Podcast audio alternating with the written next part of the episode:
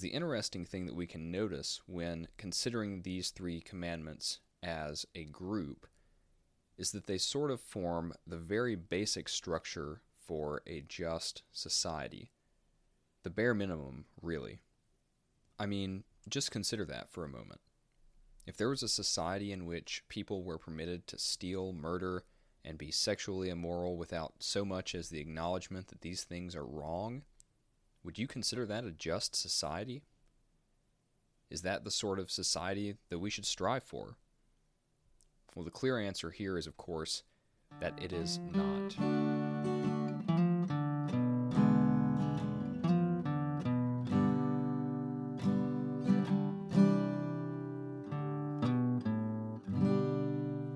What is up, everybody? Welcome back to an average account of exceptional things. My name is Chandler, and I am your host.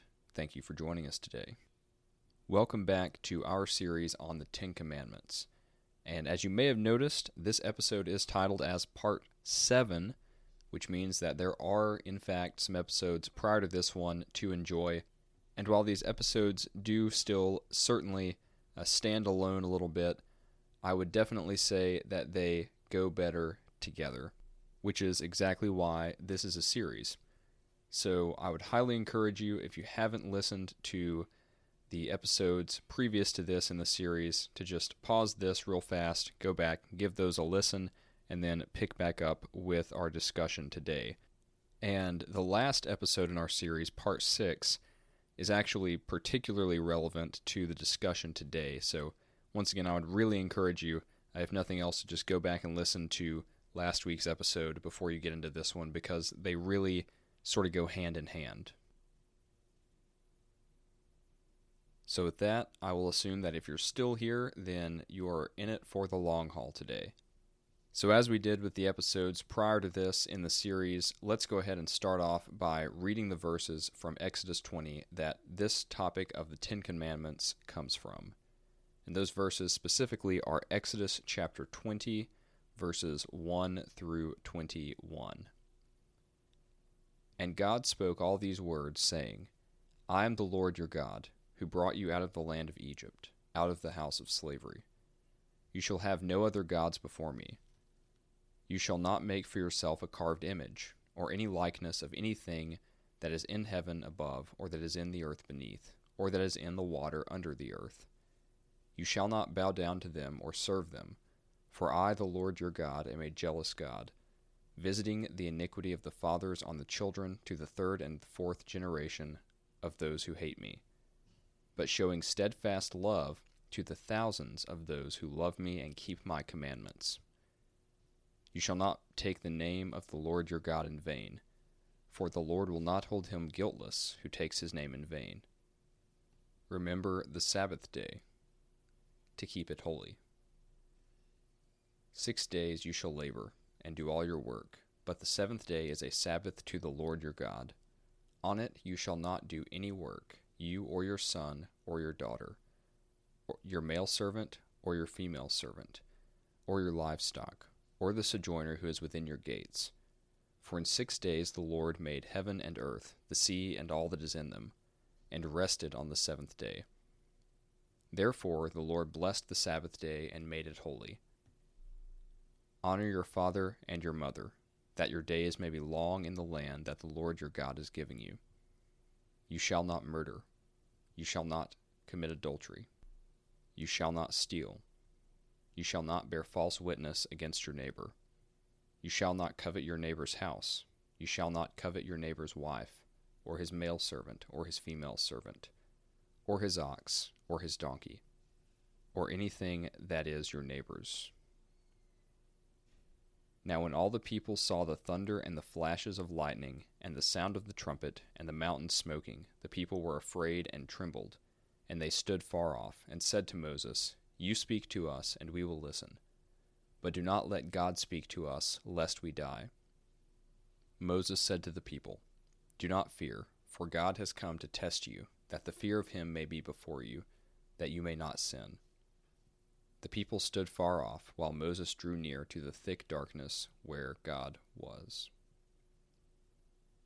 All right, so for those who listened last week you may recall that I sort of alluded to the fact that this week's episode would tie in with the two commandments we discussed last week, and so it shall. But first things first, we need to talk about the third commandment in this grouping here on its own, uh, and the next commandment in our series, which is, You shall not steal. So this one is exactly as it sounds, just like the two commandments prior, and with all these commandments, they're, they're fairly straightforward. But of course, there is still a little bit here to discuss. So, first, let's go ahead and define what it means to steal, just to ensure that we're all working from the same starting point for this. So, I have a couple definitions here for this word steal.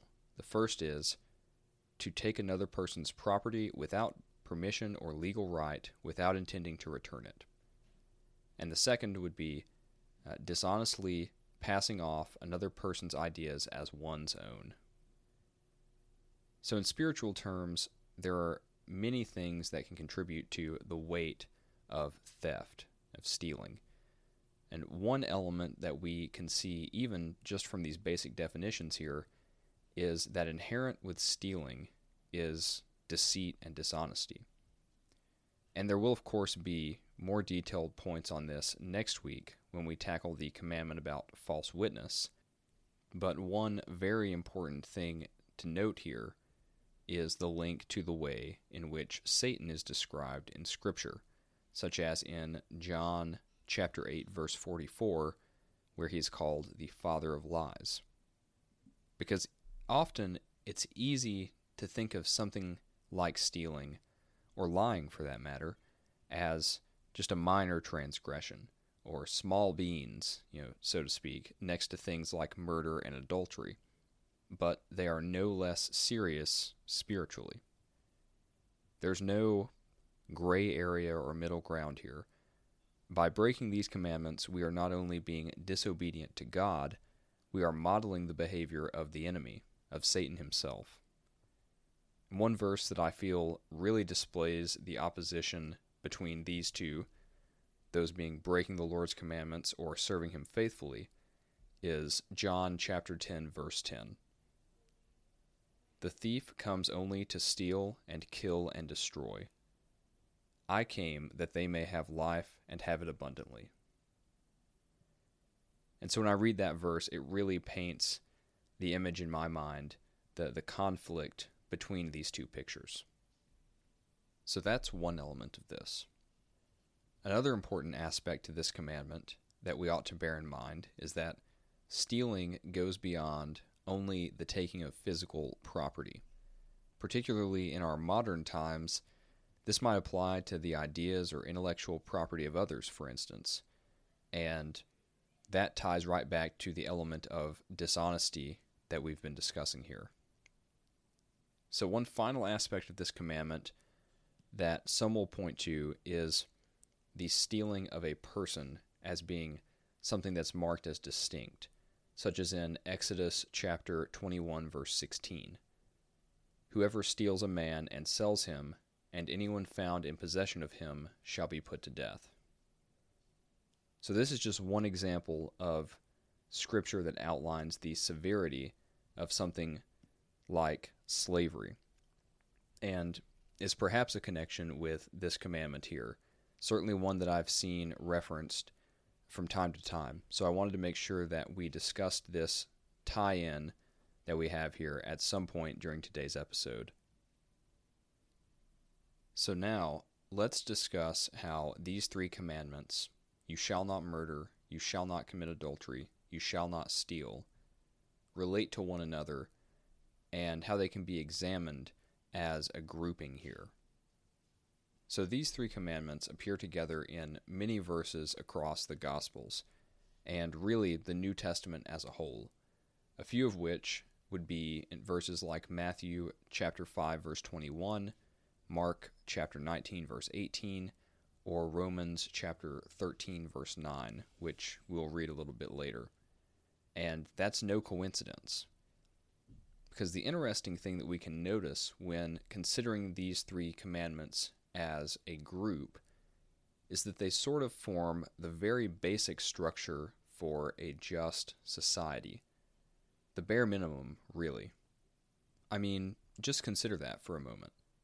If there was a society in which people were permitted to steal, murder, and be sexually immoral without so much as the acknowledgement that these things are wrong, would you consider that a just society? Is that the sort of society that we should strive for? Well, the clear answer here is, of course, that it is not. Now, I know that some people may be sitting there nodding their heads and thinking, uh, hey, you just described the society that I'm living in right now. And for anyone who finds themselves sitting right there in that situation, uh, I will apologize somewhat. You know, I'm not trying to cause a panic for anyone, simply taking a look at this and approaching a just and moral society from a biblical stance. And, you know, it's important as we look at this that we also hone in on the fact that these are not the complete boundaries for a just society. The most generous term that we could give to these, even, would be just the bare minimum. And that is one mistake that, that many are quick to fall into, and one that we as people have always wrestled with. Jesus addresses just such a misunderstanding in the Sermon on the Mount. And this time we will not read the passages on anger and lust, since we just looked at those last week. But I do want to look a bit earlier in Matthew chapter 5 and read a passage on this here. And it's actually going to be Matthew chapter 5, verses 17 through 19. Do not think that I have come to abolish the law or the prophets. I have not come to abolish them, but to fulfill them. For truly I say to you, until heaven and earth pass away, not an iota, not a dot, will pass from the law until all is accomplished. Therefore, whoever relaxes one of the least of these commandments, and teaches others to do the same, will be called least in the kingdom of heaven. But whoever does them and teaches them will be called great in the kingdom of heaven. So, as we clearly read here, and as we have touched on in previous episodes, it isn't that Christ is changing or contradicting the Old Testament scripture. What he is doing here is opening our eyes to understand what it truly means to serve the Lord. And in verses 21 through 28 of the same chapter, he does just that concerning the commandments on murder and adultery that we talked about in our last episode. And there was a false understanding that these commandments, which we know to be the, the bare minimum of sorts for a just society, people thought that this was all encompassing of what it meant to follow God and live in accordance to his will on these subjects. And as Jesus teaches, however, uh, the potential for sin goes far beyond simply these physical actions. And this is a misconception that even today, I think we are quick to fall into. How often do we rationalize away our sin? How often do we brush off what we would categorize as, quote, little acts of disobedience to God, all the while telling ourselves that because we aren't murdering, stealing, or committing adultery in the physical sense, that we are a, again, I'll use air quotes, good person, or that we have nothing left to work on in our walk with God. It's a dangerous trap to fall into, equating the physical ramifications of our sin with the spiritual weight of disobedience to God. And yet, all too often, we are quick to jump right in to that fallacy there. So I think that that's a big point that we have to remember. These do form a foundation for a just society, but they are by no means all encompassing. There is another, perhaps a bit lighter note that we can take from these three commandments, though, and that is the acknowledgement of the civilizing effect that Christianity has on humanity as a whole. Because despite the hateful and cruel picture of Christianity that is often painted by those opposed to it, if we look objectively on the commandments laid out in Scripture, it's very difficult to deny that within Scripture is a moral structure that pushes us to behave not in a way that would have us simply chasing our fleeting desires, but in a way that would have us deal fairly and justly with one another, showing love to one another, and putting others before ourselves. Even many atheists would likely agree that something like murder is objectively wrong, despite lacking a concrete moral foundation upon which to base that belief a foundation that Christians have in the Word of God. And the Christian faith has a powerful effect on the civility of individuals. And these three simple commandments form the most basic structure for that. So, one point that I love concerning this topic actually comes from Dennis Prager. Well, I guess less of a point, a little more of an anecdote uh, and I will say that I most definitely do not agree with everything that he says. So I will urge those listening to be cautious concerning some of his teachings.